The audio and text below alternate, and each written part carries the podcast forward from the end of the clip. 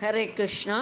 இன்று நாம் காணப்போவது ஸ்ரீ கோபாலதாசர் சரிதை கர்நாடகத்தில் ராய்ச்சூர் மாவட்டத்தை மாவட்டத்தைச் சேர்ந்த மொசரகாலு என்ற ஊரில் மொனாராயா வெங்கம்மா தம்பதிகளுக்கு மூத்த மகனாக பிறந்தார் பாகண்ணா. தாசப்பா சீனப்பா ரங்கப்பா மூவரும் பாகண்ணாவின் தம்பிகள். ரங்கப்பா பிறந்தவுடன் மொனாராயா இறந்து போனார். யாரும் யாருமற்ற வெங்கம்மா குழந்தைகளுடன் மொசரகாலுக்கு அருகில் உள்ள சங்கராபுராவுக்கு வந்தாள். சங்கரபுராவின் எல்லையில் ஒரு தொன்மையான ஹனுமன் கோவில் இருந்தது. வெங்கம்மா அந்த அனுமார் கோவிலை பெருக்கி நீர் தெளித்து கோலமிட்டு சுத்தமாக வைத்தாள். பஜனை பாட்டு பாட்டுடைகளை பாடி பிட்சை எடுத்து கிடைக்கும் அரிசியை மூன்று கற்க கற்களை வைத்து சுள்ளி குப்பை செத்தைகளை போட்டு எரிய விட்டு சமைத்து அனுமனுக்கு நெய்வேதனம் செய்து உப்பிட்டு பிள்ளைகளுக்கு போடுவாள். அங்கேயே ஒரு ஓரமாக ஓ- ஊரடங்கிய பிறகு உறங்கினர். இப்படியே காலம் சென்றது. இந்த வெங்கம்மா பிள்ளைகளையும் சேர்த்து கொண்டு மாலை நேரங்களில் பஜனை செய்வாள். ஊரார் இறக்கப்பட்டு மீதம் இருக்கும் சாப்பாட்டை வெங்கம்மாள் பிள்ளைகளுக்கு தருவார் தருவார்கள். ஹனுமன் கோவிலை சுத்தப்படுத்தும் புண்ணியம் வீண் போகுமா? அந்த அனுமனை வேண்டி பிரார்த்தனையை நிறைவேற்ற ஒரு மிராசுதார் வந்தார். வெங்கம்மாவின் நிலையைக் கண்டு மனம் வருந்தி கோவிலுக்கு பக்கத்தில் இருந்த நிலத்தை வெங்கம்மாவுக்கு அளித்தார். பத்திரம் பட்டா என்ற உரிமை எதுவும் இல்லை. ஆனால் உழுது பயிரிடும் உரிமை கிடைத்தது. வெங்கம்மா மனம் பூரித்தாள். நெல்லாக கிடைத்த பிட்சைகளை ஒரு மண் கலயத்தில் இட்டு வைத்திருந்தாள் வெங்கம்மா. ஒரு குடியானவன் ஏறும் மாடும் இறக்கப்பட்டு வந் தந்தான். பாகண்ணாவும் தாசப்பாவும் நிலத்தை உழுதனர். வெங்கம்மாவும் சீனப்பாவும் களை எடுத்தனர். நல்ல விளைச்சல். ஊராரின் அன்பு ஒத்தாசையில் வைக்கோலும் நெல்லுமாக பிரித்து மூட்டை கட்டி கோயிலேயே வைத்தனர். களைகள் இல்லாத பயிரும் கல்லில்லாத அரிசியும் பார்க்க முடியுமா?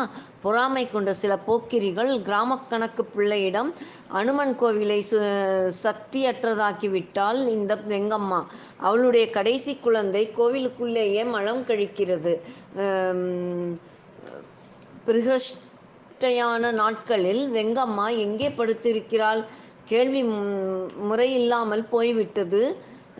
சங்கராபுரா அங்கேயே சமைத்து சாப்பிட்டு சச்ச மூட்டை மூட்டையாய் விளைஞ்சிருக்கே. வரி கொடுக்க வேண்டாமா? இன்னொரு ஊராய் இருந்தால் நாரடிச்சு இருப்பானுங்க என்றெல்லாம் வத்தி வைத்தனர். இவ்வளவு போதாதா கோபம் கொண்ட கணக்கன்? வரி அபராதம் என்ற பெயரில் எல்லா தானிய மூட்டைகளையும் பறித்து கொண்டான். இனி மாருதி ஆலயத்தில் தங்கக்கூடாதென்ற உத்தரவு போட்டான். சில நல்லவர்கள் கூட வெங்கம்மாவிற்கு பரிந்து பேசினால் கணக்கு பிள்ளையின் கோபத்துக்கு ஆளாக நேரிடும் என்று பயந்து மௌனமாயினர். வெங்கம்மா விம்மி விம்மி அழுதாள். மூத்த மகன் பாகண்ணா அழாதே அம்மா இப்படி வரி வசூலிப்பவருக்கு வாரிசில்லாமல் போகும். நெஞ்சில் ஈரமில்லாத இவர் வீட்டு கிணறும் வறண்டு போகும் என்றான். விதை நெல்லும் போய் தங்குமிடத்திலிருந்தும் துரத்தப்பட்ட பின் வெங்கம்மா சில நல்லவர்கள் வீட்டில் வேலை கேட்டாள். கிடைத்தது. ஒரு சிறு இடம் தங்கவும் கிடைத்தது. அவ்வூர் ஆசிரியர் வீட்டில் வேலை செய்து கூலியாக தன் பிள்ளைகளுக்கு படிப்பு சொல்லித் தரும்படி வேண்டினார். ஆசிரியரும் உண்மையான மனத்துடன் கல்வி போதித்தார். வெங்கம்மா வேலை பார்த்த ஒரு செல்வந்தர் வீட்டில் உபநயன விழா. வெங்கம்மா தான் முறுக்கு அதிரசம் பருப்பு தேங்காய் எல்லாம் செய்தாள். செல்வந்தர் பாகண்ணாவும் க்கும் சேர்த்து உபநயனம் செய்து வைத்தார். உபநயனத்தின் போது சாஸ்திரிகளிடம் பல கேள்விகளை பாகண்ணா கேட்டான். அதனால் காயத்ரி மந்திரத்தின் பெருமைகளை நன்கு புரிந்து கொண்டான். வேதத்தில் கூறியுள்ள எண்ணிக்கைப்படி மூன்று வேளையும் சந்தியாவதனம் வந்தனம் செய்து காயத்ரி ஜெபித்து வந்தான்.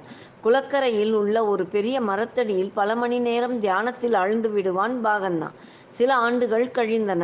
குளக்கரை மேட்டில் ஆடுபுலி ஆடிக்கொண்டிருந்த ஒரு கூட்டம் பல நாள் பலவாறு இவரை கேலி செய்தது. பாகன்னா எதையும் பொருட்படுத்தவில்லை. ஒரு நாள் அந்த கும்பல் இவனை தூக்கத்திலிருந்து எப்படியாவது எழுப்ப எழுப்பிவிடணும்டா என்று பேசிக்கொண்டனர். மூன்று பெரிய கற்களை வைத்து தீமூட்டி குளத்தில் இருந்து ஒரு பானை நீரை கொண்டு வந்து கொதிக்க வைத்து பாகண்ணாவின் மேல் ஊற்றினர்.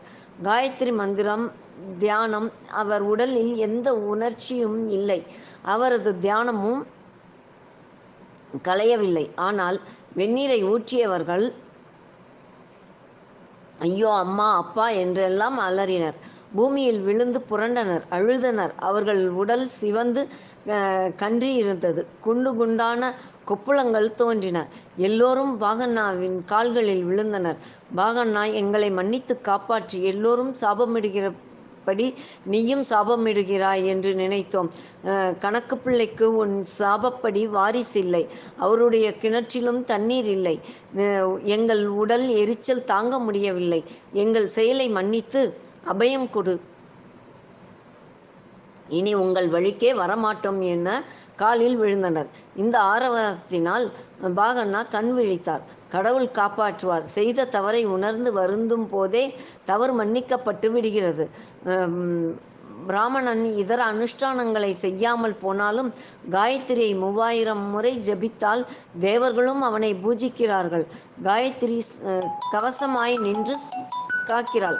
பிரம்ம தேஜஸை அழிக்கிறாள். நாராயணனை நெஞ்சில் நிறுத்தி தியானம் செய்யும் போது உங்களின் செய்கை நாராயணனை நெஞ்சில் நிறுத்தி தியானம் செய்யும் போது உங்களின் செய்கை நாராயணரை நரசிம்மராக்கி விட்டது. எல்லா ஆத்மாக்களிலும் பகவான் இருக்கின்றான். கண்டுபிடிக்கத்தான் முடிவதில்லை என்றார். இதற்கு பின் கொப்புளங்கள் கொஞ்சம் கொஞ்சமாய் மறைந்தன. தீயவர்கள் மனம் திருந்தி கவ கவிழ்ந்த முகத்துடன் விடை பெற்று சென்றனர். ஒரு நாள் கண்மூடி தியானத்தில் இருந்த சமயம் அவர் நாவில் எவரோ பீஜாட்சரம் எழுதுவது போல் இருந்தது. விழித்து பார்த்தால் நாக்கை நீட்டிக்கொண்டிருக்கின்றார் எதிரில் எவரும் இல்லை. ஆனால் அவருக்கு புதிய கற்பனைகள் பிறந்தன. சத்தங்களோடு பக்தி பாடல்கள் கோர்வையாய் மனதில் ப படம் பிடித்தாற்போல் ஓடின. அடுத்துள்ள மூன்று பிறவிகளில் எங்கெங்கு யார் யாராய் பிறக்கப் போகிறோம் என்று உணர்ந்து கொண்டார். ஆலயத்தில் தானே இயற்றிய அழகிய கவிதைகளை சந்தத்தோடு இனிமையாக பாடுவார். கூட்டம் கூடிவிடும். மக்கள் வயது வித்தியாசமில்லாமல் காலில் விழுவார்கள். சீக்கிரம் போ மாடு கன்று போடப் போகிறது என்பார் ஒருவரிடம். அவர் வீட்டிற்கு போனால் மாடு கன்று போட்டு கொண்டிருக்கும். அணை உடையப் போகிறது குடிசைகளை காலி பண்ணுங்கள் என்பார். சற்று நேரத்தில் அணை உடைந்துவிடும் அவர் வாக்கினால் பல உயிர்கள் பிழைக்கும். இம்மாதிரியான அருள் வாக்கினால் எப்போதும் அவரை காண ஜனங்கள் அலைமோதி கொண்டிருந்தனர். பலரின் வேண்டுகோளுக்கிணங்க உத்தனூருக்கு போனார் பாகண்ணா. அங்குள்ள வே வேங்கடநாதர் ஆலயத்தில் எதிர்காலத்தை கணித்து கூறி அவர்கள் தந்த பொருளுதவியால் தாயையும் தம்பிகளையும் காப்பாற்றினார். தனக்கு அடுத்தவனான தாசப்பாவிடம் குடும்ப பொறுப்பை ஒப்படைத்து தாசப்பா நான் பக்தியை பரப்ப பிறந்தவன். ஒரே இடத்தில் கட்டி போட்டாற்போல் தங்க முடியாது. அம்மாவையும் தம்பிகளையும் கவனித்துக்கொள் ஆந்திராவில் ஆந்தோனிக்கருகில் மகான் ஸ்ரீ விஜயதாசர் இருக்கின்றார். அவருடைய சீடனாக போக வேண்டும் என்று கூறி தாயிடமும் சகோதரர்களிடமும் விடை பெற்று ஆதோனி சென்று ஸ்ரீ விஜயதாசரை தரிசித்து சீடரானார். ஸ்ரீ விஜயதாசர் பாகண்ணாவுக்கு கோபால விட்டல என்று பெயர் சூட்டினார். ஊர் ஊராய் பக்தி பயிர் வ- வளர்த்தனர் குருவும் சீடரும். ராய்ச்சூர் அருகே மாணவி என்ற சிற்றூர். அங்கே மக்களின் பிரம்மாண்டமான வரவேற்பு. மாணவியில் ஸ்ரீ ஸ்ரீவாசக்காரியா என்பவரும் பெரும் சமஸ்கிருத பண்டிதர். பல மாணவர்களுக்கு சமஸ்கிருதம் போதித்து வந்தார். வித்யா கர்வம் நிறைய இருந்தது இவருக்கு. ஒரு நாள் ஸ்ரீனிவாச்சாரியா இருந்த தெருவில் உஞ்சவிருத்தி பஜனை செய்து கொண்டு போனார்கள் ஸ்ரீ விஜயதாசரும் சீடரும். பின்னால் பக்தர்களின் பக்தி கோஷங்கள். எதிரே பாடத்தை முடித்துக்கொண்டு ஸ்ரீனிவாசாச்சாரியார் வீடு நோக்கி வந்து கொண்டிருந்தார். ஸ்ரீ விஜயதாசரும் ஸ்ரீனிவாச்சாரியாரும் எதிரும் புதிருமாய் சந்தித்து கொள்ள பண்டிதர் என்று கௌரவப்படுத்தி விருந்தினர் விருந்திற்கு அழைத்தார் ஸ்ரீ விஜயதாசர். அதற்கென்ன வ வருகிறேன் என்று சொல்லி வீ சொல்லிவிட்டு வீட்டிற்கு போய்விட்டார் ஸ்ரீனிவாச்சாரியா. ஸ்ரீ விஜயதாசர் பஜனை முடிந்து இருப்பிடம் சேர்ந்து பூஜை செய்த பின் கோபாலா ஸ்ரீனிவாசனை காணோமே என்று கேட்டார். அவர் ஒப்புக்குத்தான் வருகிறேன் என்றார். வரமாட்டார் என்றார் கோபால்தாஸ். அப்படி இல்லை அவர் வீடு வரை போய் பார்த்து விட்டு வந்துவிடு. ஒருவரை சாப்பிட கூப்பிட்டு விட்டு அவர் வரும் முன் சாப்பிடுவது சரியல்ல என்றார் குருநாதர். மீதியை நாளை பார்ப்போம். ஹரே கிருஷ்ணா. ஹரே கிருஷ்ணா. நேற்றின் தொடர்ச்சியாக குருவின் உத்தரவுப்படி பண்டிதர் வீடு சென்றார். வீடு சென்றார் கோபாலாச்சா தாசர். சாப்பிட்டு வாருங்கள் சாப்பிட வாருங்கள் குருநாதர் காத்திருக்கிறார் என்றார் கோபாலதாசர். எனக்கு நேரம் தவறி சாப்பிட்டால் வயிற்று வலி வந்துவிடும் அதனால் சாப்பிட்டு விட்டேன் என்றார் ஸ்ரீனிவாச்சாரியா குருவை அவமதித்து விட்டார் என கோபம் வந்தது கோபாலதாசருக்கு. சாப்பிட்ட பின் மறுபடி வயிற்று வலி வர அது எத்தனை நேரமாகும் என்றார் கோபத்துடன். அடுத்த கணமே ஸ்ரீனிவாசருக்கு வயிற்று வலி ஆரம்பித்து விட்டது. கோபாலதாசர் திரிகால ஞானி என்பதை உணர்ந்தார். அவர் கோபத்தால் ஏற்பட்ட வலி மருந்தாலோ உணவாலோ தீர்வதாய் இல்லை. ஆலயம் சென்று பல ஸ்லோகங்கள் பாராயணங்கள் செய்தார். திருப்பதி சென்றார் தீரவில்லை. மந்திராலயம் சென்று மன்றாடினார். ஸ்ரீனிவாசர் கனவில் ராகவேந்திரர் தோன்றி உன் வயிற்று வழிக்கு காரணம் உன் அகம்பாவம். பாகவத சிரேஷ்டர்களை அவமதிக்க கூடாது. ஸ்ரீ விஜயதாசர் இப்போது சீக்கலப்பரவியில் இருக்கின்றார். இங் அங்கு சென்று அவர் பாதங்களில் விழுந்து மன்னிப்பு கே கேட்டாலன்றி நோய் தீராது என்று கூறினார். ஸ்ரீனிவாச்சாரியா அப்படியே சீ சீக்கலப்பரவிக்கு சென்று ஸ்ரீ விஜயதாசரை சந்தித்து தன் பிழை பொறுக்கும்படி வேண்டினார். ஸ்ரீ விஜயதாசர் கோபாலன் தாயாரை பார்க்க உத்தனூர் போயிருக்கின்றார். அவர் கணபதியின் அம்சம் அதனா அவனால் வந்த பிணி அவனால் தான் நீங்க வேண்டும் என்று சொல்லிவிட்டார். உத்தனூர் சென்றார் சீனிவாச்சாரியா. வேங்கடநாதன் ஆலயம் போயிருப்பதாய் கூறினார் அவர் அன்னை. ஆலயத்துக்கு விரைந்தார். தாசரைக் கண்டு நெடுஞ்சான் கிடையாக விழுந்தார். திரிகால ஞானிக்கு அவர் வந் வந்த காரணம் புரியாதா? அவரை அன்புடன் தூக்கி நிறுத்தி ஒரு இடத்தில் உட்கார வைத்தார்.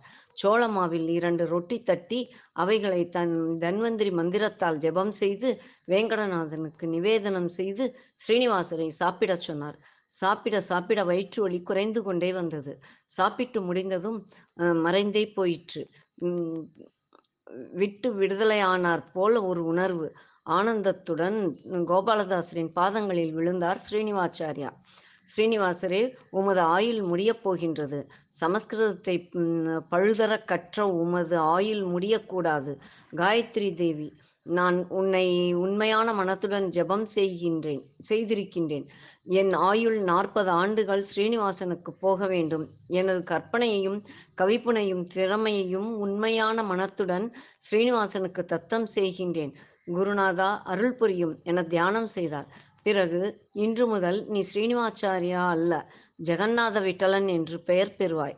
மக்கள் உன்னை ஜெகநாத தாசர் என்று அழைப்பார்கள் என்று ஆசி அளித்தார். கோபம் சண்டாளம் என்பார்கள். சாபத்தின் பலனை கோபாலதாசரே அனுபவித்தார். வயிற்றுவலியுடன் திருப்பதி சென்று ஸ்ரீனிவாசனை தரிசித்தார். திருப்பதியில் இருந்து உத்தனூர் திரும்பினார். சித்திரபானு ஆண்டு வளர்பிறையின் எட்டாவது நாள் தியானத்தினேயே சமாதி அடைந்தார் ஸ்ரீ கோபாலதாசர். தாயிடமும் சகோதரர்களிடமும் அளவற்ற அன்பு கொண்டு குடும்பத்துக்காக பாடுபட்ட பாடுபட்டு காயத்ரி மகிமையால் முக்காலமும் உணர்ந்து கவி புனைந்து பக்தியை பரப்பி உபதேசங்கள் செய்து குருநாதரை அவமதித்தற்காக ஸ்ரீனிவாச்சாரியை சபித்து காலில் விழுந்தவுடன் அவரது வயிற்றுவலியை தான் வாங்கி கொண்டு அவரது திறமைக்கு ப பாண்டித்யத்துக்கு தன் ஆயுள் ஆயுளில் நாற்பது ஆண்டுகள் தத் தத்தம் செய்த இந்த மகான் பதினெட்டாம் நூற்றாண்டில் வாழ்ந்து மறைந்தவர். அடுத்ததாக ஜனார்த்தன பிரியதாம் நாளை காண்போம். ஹரே கிருஷ்ணா.